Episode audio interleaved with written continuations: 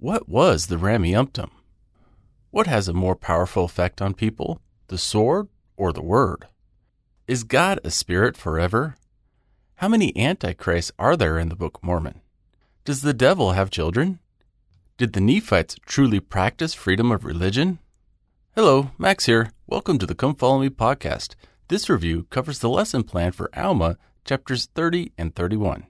Please subscribe to be notified of our upcoming videos. For the sake of time, I will not cite all the parallel phrases and words from the New Testament that are in the Book of Mormon text. While it can be argued that some of the parallels are coincidental, most are so strong that it is impossible to not conclude that their true source is from the King James Bible. For a complete transcript of this lesson, please click on the link in the description below. As we begin chapter 30, it has been two years since the Lamanite converts left their lands and followed Ammon and his brother to Zarahemla where the Nephites gave them the land of Jershon in which to settle.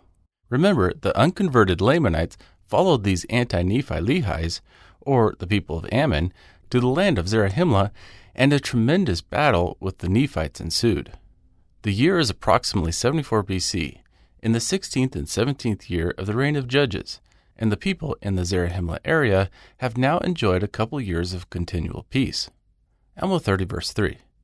The people were keeping the commandments and observing the law of Moses. Verse 5 In the 1830 edition, page 305, the phrase, quote, the commencement of appears but was dropped in later editions. Alma 30, verse 6. But it came to pass in the latter end of the seventeenth year, there came a man into the land of Zarahemla, and he was Antichrist, for he began to preach unto the people against the prophecies which had been spoken by the prophets concerning the coming of Christ.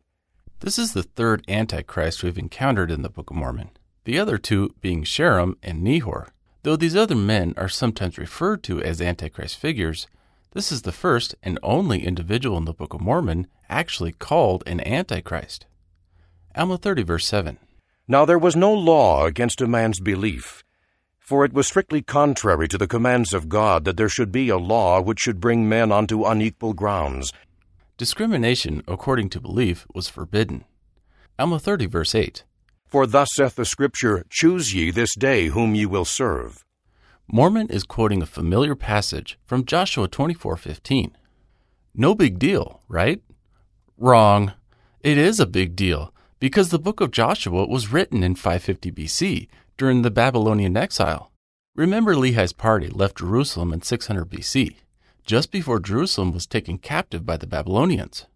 Thus, the book of Joshua would not have been in the brass plates of Laban.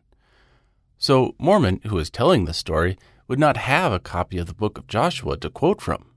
That is an obvious problem. Alma 30, verse 9. Now, if a man desired to serve God, it was his privilege, or rather, if he believed in God, it was his privilege to serve him. But if he did not believe in him, there was no law to punish him. They claim to believe in and practice religious freedom, but we will find out differently in this lesson. The words believe in God are in Titus 3:8 and believe in him are in Romans 10:14. Alma 30 verse 10. But if he murdered, he was punished unto death. And if he robbed, he was also punished. And if he stole, he was also punished. And if he committed adultery, he was also punished. Yea, for all this wickedness they were punished. Today, we would consider all these punishable crimes, except adultery. Alma 30, 11 and 12. For there was a law that men should be judged according to their crimes. Nevertheless, there was no law against a man's belief. Therefore a man was punished only for the crimes which he had done. Therefore all men were on equal grounds. And this Antichrist, whose name was Korihor, and the law could have no hold upon him, began to preach unto the people that there should be no Christ. And after this manner did he preach, saying, Like Nehor, the name Korihor sounds evil, doesn't it? Alma 30, verse 13. Here are the emotionally charged, powerful words of Korihor. O ye that are bound down under a foolish and a vain hope, why do ye yoke yourselves with such foolish things? Why do ye look for a Christ? For no man can know of anything which is to come. In saying that no one can know the future, Korihor just contradicted what he just said in verse 12, where he claims to know the future enough to know that there will be no Christ. Verses 14 through 15. Behold, these things which ye call prophecies, which ye say are handed down by holy prophets, behold, they are foolish traditions of your fathers. How do ye know of their surety? Behold, ye cannot know of things which ye do not see, therefore ye cannot know that there shall be a Christ. Korihor cannot defend his statement with reason or logic. For how can a person know there is no God unless he has the power of God to see everything and everywhere in the universe? From the world's perspective, seeing is believing. From the gospel perspective, believing is seeing. Alma 30, verse 16. Ye look forward and say that ye see a remission of your sins, but behold, it is the effect of a frenzied mind. And this derangement of your minds comes because of the traditions of your fathers, which lead you away into a belief of things which are not so. In the 1830 edition, page 350, it read, quote, It is the effects of a frenzied mind. In the 1964 edition, effects was changed to effect, and frenzied, spelled P H R E N S I E D, was changed to be spelled F R E N Z I E D. Alma 30, verse 17. Korihor tells them there could be no atonement made for the sins of men. And taking his moral philosophy a little too far, he said there is no such thing as right and wrong, good and evil and sin. In every case where the word atonement is used, it is pretty clear the scene is not from an Old Testament setting of the Day of Atonement, but rather from the teachings concerning Jesus Christ, which are not found until the New Testament. Alma 30, verse 18. And thus he did preach unto them, leading away the hearts of many, causing them to lift up their heads in their wickedness, yea, leading away many women and also men to commit whoredoms, telling them that when a man was dead, that was the end thereof. Eat, drink, and be merry, for tomorrow we shall die. He taught nihilism, that there is no life after death, therefore, no ultimate accountability. In verses 19 through 20, Korihor traveled to the land of Jershon to preach, but was arrested, bound, and taken to Ammon the high priest. What happened to all that talk about freedom of religion back in verse 9? In verses 21 through 22, Korihor was kicked out of the land of Jershon and went to the land of Gideon to preach. Once again, he was arrested and taken before the high priest and chief judge, who wanted to know why Korihor was teaching his people that there will be no Christ and speaking against the prophecies of the holy prophets. Alma 30, verse 23. Now the high priest's name was Giddonah. And Korihor said unto him, Because I do not teach the foolish traditions of your fathers, and because I do not teach this people to bind themselves down under the foolish ordinances and performances which are laid down by ancient priests, to usurp power and authority over them, to keep them in ignorance, that they may not lift up their heads, but be brought down according to thy words. This is the way people are controlled and kept in religious bondage by those claiming to have authority over them. What foolish ordinances were they accused of performing? Did any of them have to do with temple ordinances? Alma 30, verses 24 through 25. Ye say that this people is a free people.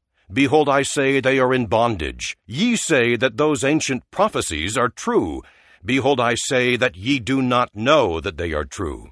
Ye say that this people is a guilty and a fallen people because of the transgression of a parent. Behold, I say that a child is not guilty because of its parents. I don't think the people believed in the traditional Christian view of the fall of Adam, as Korihor states here. Then he basically quotes the LDS Second Article of Faith quote, We believe that all men will be punished for their own sins, and not for Adam's transgression. Alma 30, verse 26. And ye also say that Christ shall come. But behold, I say that ye do not know that there shall be a Christ. And ye say also that he shall be slain for the sins of the world. The phrase, quote, the sense of the world, is from John 1.29, Alma 30, verse 27. Korihor goes on to accuse the church leaders of keeping people in bondage in order to financially benefit from them. They are kept so busy playing church and keeping the laws and ordinances that they cannot enjoy life. The phrase, quote, that they durst not is from Luke 20, verse 40, and, quote, with boldness is in Acts 40, verse 31. Alma 30, verse 28.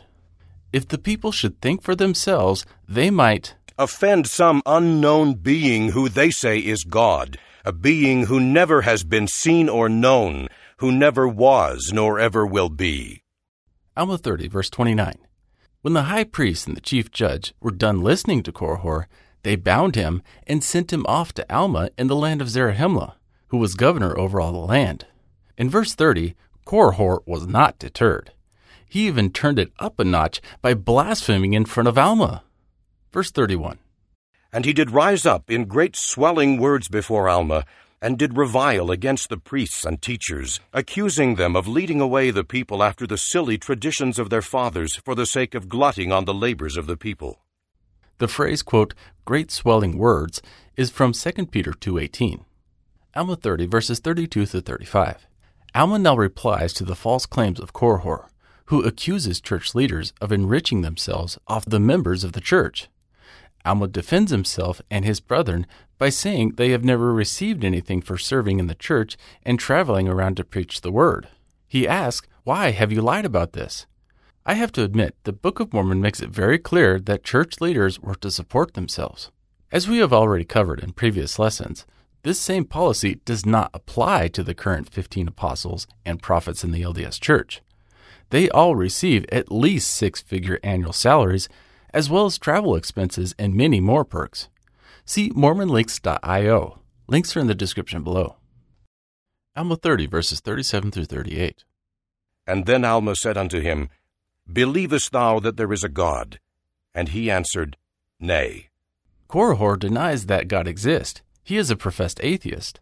But by the time we get to verse 48, he will change his mind and become an agnostic, which is one who claims no one can know whether or not there is a God. Verse 39 Alma testifies to him that he knows that there is a God and that Christ will come. The phrase, quote, I say unto you I know, is in Matthew 25:12. Alma 30, verse 40. Alma asks Korihor, What evidence does he have that there is no God and that Christ will not come? All he only has is his word. The words, quote, that Christ cometh are in John 7:42. Alma 30, verse 41. But behold, I have all things as a testimony that these things are true. And ye also have all things as a testimony unto you that they are true. And will ye deny them? Believest thou that these things are true? In other words, there is far more evidence all around us in support of the evidence of God than there is supported evidence against the fact. Verse 42 Alma is now going to discern what is happening in the mind of Korihor. Behold, I know that thou believest, but thou art possessed with a lying spirit, and ye have put off the Spirit of God, that it may have no place in you. But the devil has power over you, and he doth carry you about, working devices that he may destroy the children of God. Alma believes Korihor knows the truth about God, but cannot help himself because he is possessed of the devil. Verse 43 Korihor said, Show me a sign, and I will be convinced there is a God. Alma 30, verse 44. But Alma said unto him, Thou hast had signs enough. Will ye tempt your God? Will ye say, Show unto me a sign, when ye have the testimony of all these thy brethren, and also all the holy prophets? The scriptures are laid before thee, yea, and all things denote there is a God, yea, even the earth, and all things that are upon the face of it, yea, and its motion, yea, and also all the planets which move in their regular form, do witness that there is a supreme Creator. Alma 30, verse 45. Korihor says he still wants a sign. In other words, it is up to God to prove to him that he exists. In verses 46 to 47, Alma warns Korihor that if he keeps denying God and asking for a sign, God will smite him dumb, and he will never speak again. Alma 30, verse 47.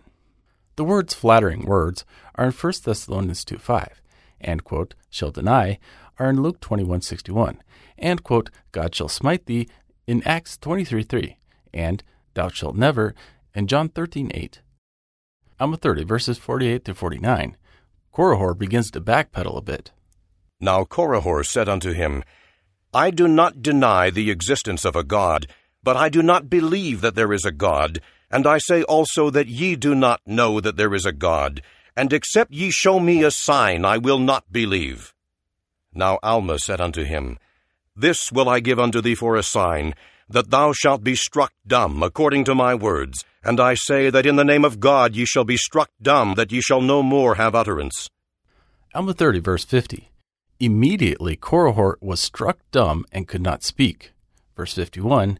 It seems that Korihor was not only struck dumb, but this verse indicates that he was also deaf.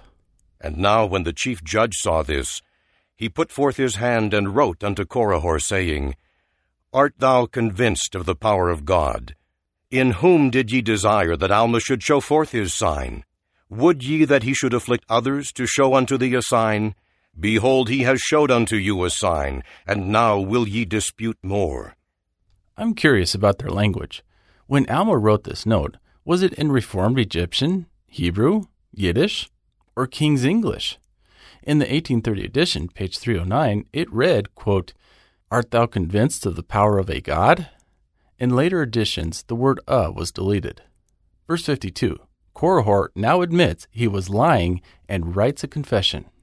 And Korihor put forth his hand and wrote, saying, I know that I am dumb, for I cannot speak. And I know that nothing, save it were the power of God, could bring this upon me. Yea, and I always knew that there was a God. In the 1830 edition, page 309, it read, quote, And I also knew that there was a God. In later editions, the word also was changed to now read always. Alma 30, verse 53, Korihor had been teaching there is no God, nor is there an afterlife. Yet we learn next that Satan, in the form of an angel, appeared to him from an unseen world and in effect told him there is no such thing as an unseen world. But behold, the devil hath deceived me. For he appeared unto me in the form of an angel, and said unto me, Go and reclaim this people, for they have all gone astray after an unknown God. And he said unto me, There is no God. Yea, and he taught me that which I should say, and I have taught his words. And I taught them because they were pleasing unto the carnal mind. And I taught them even until I had much success, insomuch that I verily believed that they were true. And for this cause I withstood the truth, even until I have brought this great curse upon me. Korihor had lied long enough that he began to believe in his own lies. The words, quote, he appeared unto are in Mark 16:14, and, quote, in the form of are in Philippians 2:6, and, quote, unknown God in Acts 17:23, and, quote, the carnal mind in Romans 8:7, and, quote, I withstood in Galatians 2:11. Alma 30, verses 54 through 55. Korihor requested that Alma ask God to remove the curse, but without asking God, Alma simply said no, because Alma did not think Korihor had sufficiently repented and would return to leading people astray again. So instead, Alma turned Korihor out to a life of begging for food, serving as a sign to all the people. Sounds like the Christian thing to do, right? Verse 56 Korihor was cast out and became a beggar from that point on. The phrase, quote, he was cast out is in Acts 7.21. Alma 30, verse 57. Now the knowledge of what had happened unto Korihor was immediately published throughout all the land. Yea, the proclamation was sent forth by the chief judge to all the people in the land, declaring unto those who had believed in the words of Korihor that they must speedily repent, lest the same judgments would come unto them. So much for freedom of religion. Threatening people to repent like that does not seem to be in accordance to the loving ways of a righteous God. It sounds a bit coercive. I'm Alma 30, verse 58. And it came to pass that they were all convinced of the wickedness of Korihor. Therefore they were all converted again unto the Lord. And this put an end to the iniquity after the manner of Korihor. And Korihor did go about from house to house, begging food for his support. Verse 59. We are now introduced to the Zoramites. Speaking of Korihor, and it came to pass that as he went forth among the people, yea, among a people who had separated themselves from the Nephites, and called themselves Zoramites, being led by a man whose name was Zoram, and as he went forth amongst them, behold, he was run upon and trodden down, even until he was dead. Korihor was trampled to death by the Zoramites. The phrase, quote, a man whose name was, is in Luke 1.27. Alma 30, verse 60. The chapter ends by revealing the moral of the story of Korihor. And thus we see the end of him who perverteth the ways of the Lord. And thus we see that the devil will not support his children at the last day, but doth speedily drag them down to hell. In Mormonism, it is taught that we are literally spirit children of God. But there is no reference in the Book of Mormon to confirm that idea, or that we all lived with God in a premortal life. Apparently, the Nephites had absolutely no idea about that, and it did not form part of their fullness of the gospel. However, here in verse 60, it does clearly teach the concept that the devil has children. I doubt the LDS Church wishes to take too literally the idea that Satan actually has children. I am sure they prefer the concept that it is purely a figurative expression, and children here means followers. Nevertheless, it does say children. Alma 31, verse 1. Now it came to pass that after the end of Korihor, Alma, having received tidings that the Zoramites were perverting the ways of the Lord, and that Zoram, who was their leader, was leading the hearts of the people to bow down to dumb idols, his heart again began to sicken because of the iniquity of the people. The Zoramites were idol worshippers. We are told nothing about this man Zoram. In verse 2, Alma was distressed because the Zoramites had separated themselves both spiritually and physically from the Nephites, which could lead to trouble. In verses 3 through 4, the Zoramites lived in the land of Antionum, bordering next to the wilderness, which was full of Lamanites. This could pose a threat to the national security of Alma's people if the Zoramites were ever to enter into an alliance with the Lamanites. Alma 31, verse 5. And now, as the preaching of the word had a great tendency to lead the people to do that which was just, Yea, it had had more powerful effect upon the minds of the people than the sword or anything else which had happened unto them. Therefore Alma thought it was expedient that they should try the virtue of the word of God. After considering his options, Alma decided that preaching to the Zoramites would be better than fighting them. The phrase, quote, it was expedient that is in John 18:14, and, quote, of the word of God is in Revelation 1 2. Alma 31 verses 6 through 7. Alma gathered together his dream team of missionaries, which consisted of Ammon, Aaron, Omner, Amulek, and Zeezrom. Alma also took two of his three sons, Shiblon and Corianton. He left behind Himni and Alma's oldest son, Helaman, to hold down the fort in Zarahemla. Alma 31, verse 8. Now the Zoramites were dissenters from the Nephites. Therefore they had had the word of God preached unto them. They knew the gospel, but had rejected it. They were apostates. In verses 9 through 11, Moroni, who is telling this story, says that the Zoramites were a bunch of commandment breakers. They refused to perform in the rites and rituals of the church. Shame on them. In the 1830 edition, page 310, it read, quote, But they had fell into great errors.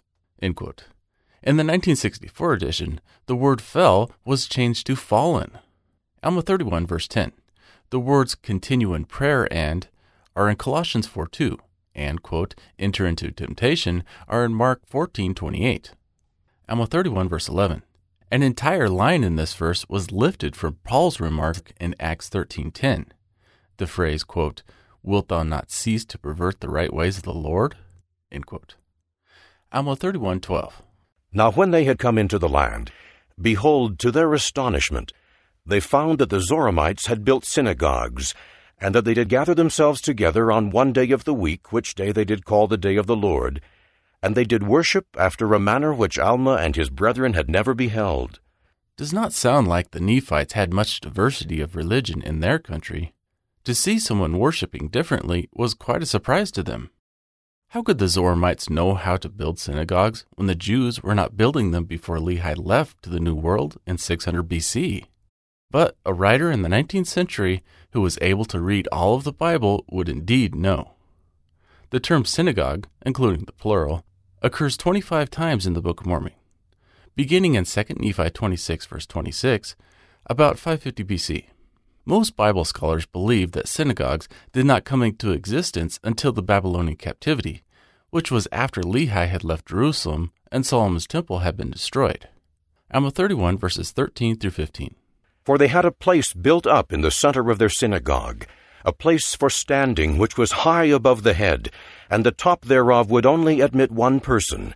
Therefore, whosoever desired to worship, must go forth and stand upon the top thereof, and stretch forth his hands towards heaven, and cry with a loud voice, saying, Holy, holy God, we believe that thou art God, and we believe that thou art holy, and that thou wast a spirit, and that thou art a spirit, and that thou wilt be a spirit forever. Latter day Saints sometimes argue that because the context of verse 15 speaks of the false doctrines of the Zoramites, who denied Christ and required their people to pray rote prayers, they assume that this statement regarding God being a spirit forever was also another false doctrine of the Zoramites. Yet this doctrine was condemned as a false belief.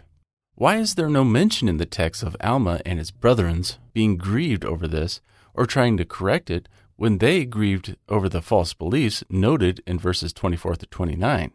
Instead, we see that not only is this belief that God is a spirit affirmed here in verse 15, but that teaching was made pretty clear by Ammon back in Alma 18 verses 24 to 28 and by Aaron back in Alma 22 verses 9 through 11. Thus, we maintain that Alma 31:15 is not taken out of context nor misrepresentative of the overall teaching of the Book of Mormon in regards to God's spirit nature. The phrase, quote, believe that thou art, is in John 11:27. Alma 31:16.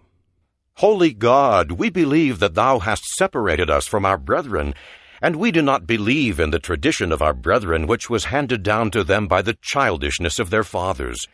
But we believe that thou hast elected us to be thy holy children, and also thou hast made it known unto us that there shall be no Christ. By what means was it made known to them that there will be no Christ? Alma 31:17. But thou art the same yesterday, today, and forever, and thou hast elected us that we shall be saved, whilst all around us are elected to be cast by thy wrath down to hell. For the which holiness, O God, we thank thee, and we also thank thee that thou hast elected us, that we may not be led away after the foolish traditions of our brethren, which doth bind them down to a belief of Christ, which doth lead their hearts to wander far from thee, our God. They believe falsely, as Calvinists do today, in predestination of the elect. This is called Reformed theology. The phrase, quote, the same yesterday, today, and forever is similar to Hebrews 13.8. Alma 31.18.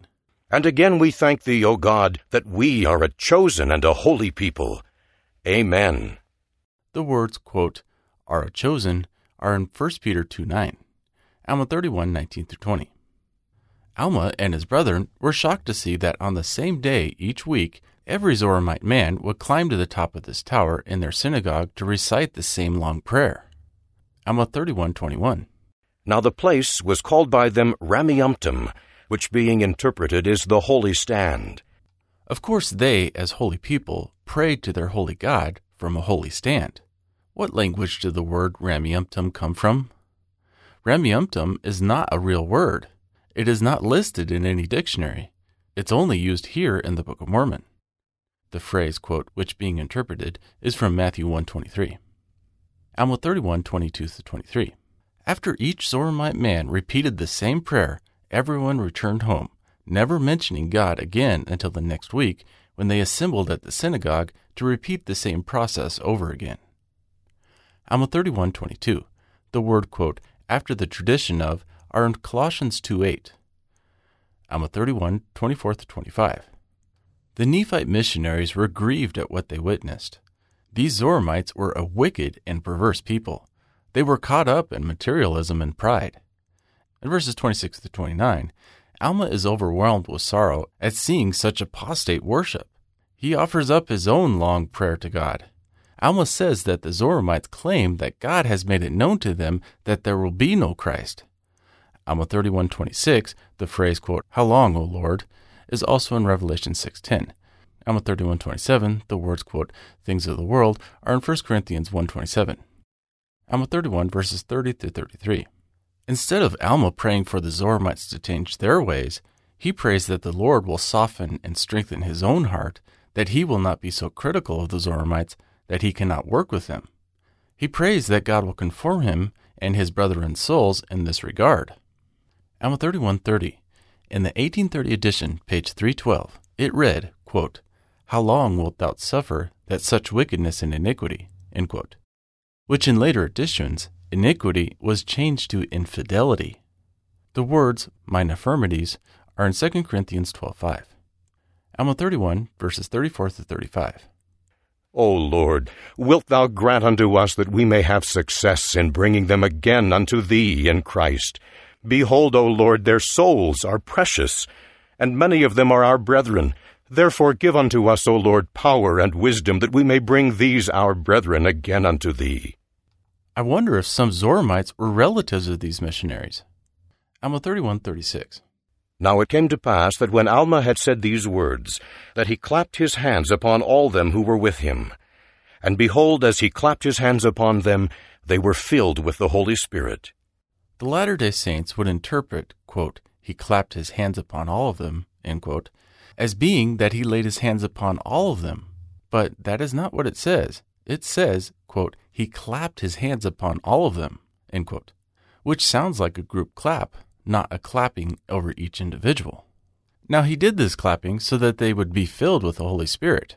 As baptized members of the church established by Alma, did they not already have the Holy Spirit? The real concern is that the Holy Spirit was not poured out until the day of Pentecost as recorded in Acts chapter 2. Alma 31:37. The missionaries all split up in order to preach to the Zoramites. Alma 31:38. And the Lord provided for them that they should hunger not, neither should they thirst. Yea, and he also gave them strength that they should suffer no manner of afflictions, save it were swallowed up in the joy of Christ. Now this was according to the prayer of Alma, and this because he prayed in faith. God gave them supernatural powers so they could go without eating or drinking. The words, quote, they should suffer are in Galatians 6:12. This concludes our study for today. Please subscribe so you won't miss any of our future episodes. You can catch us on YouTube, Apple Podcasts, Spotify, and Google Podcast, or you can go to our website at talkingtomormons.com, where you can download this script and learn much more. Until next time, God bless.